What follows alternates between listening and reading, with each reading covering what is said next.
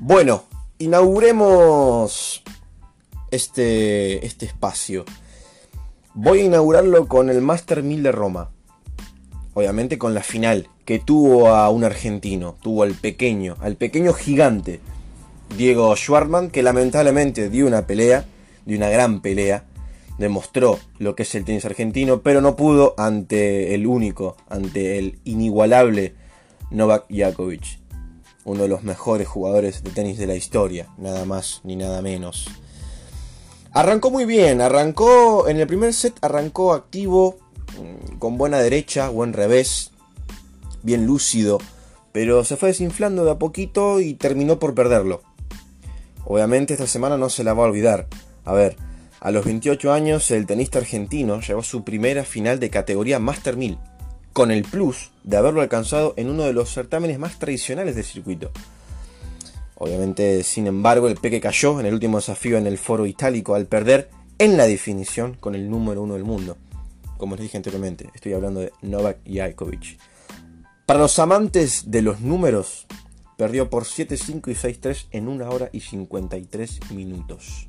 El porteño, que si hubiera ganado estaría en el top 10, ascenderá al puesto número 15 su mejor posición, recordemos, fue la posición número 11 en el 2018. Les tiro un dato. A ver, Schwarman mide 1,70 m. Esa altura le dio le dio algo único. Se convirtió en el finalista de Master 1000 de menor estatura de la historia. Superó la marca del sueco Michael Performs de 1,73 m, que ganó el título en Master 1000 de Canadá en 1993. Octavo finalista argentino de Master 1000.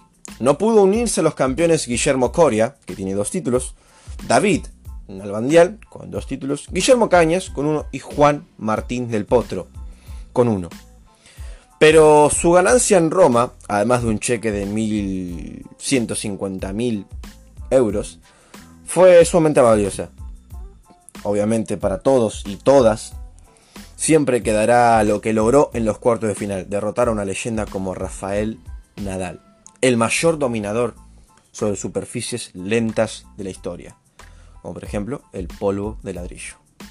Gracias por escucharme, si llegaste hasta acá te agradezco. Te agradecería que me tires toda la buena onda, la verdad acepto críticas constructivas, pero con que solo me des un play y me escuches estos casi tres minutos, te agradezco de corazón. Abrazo y que estés bien.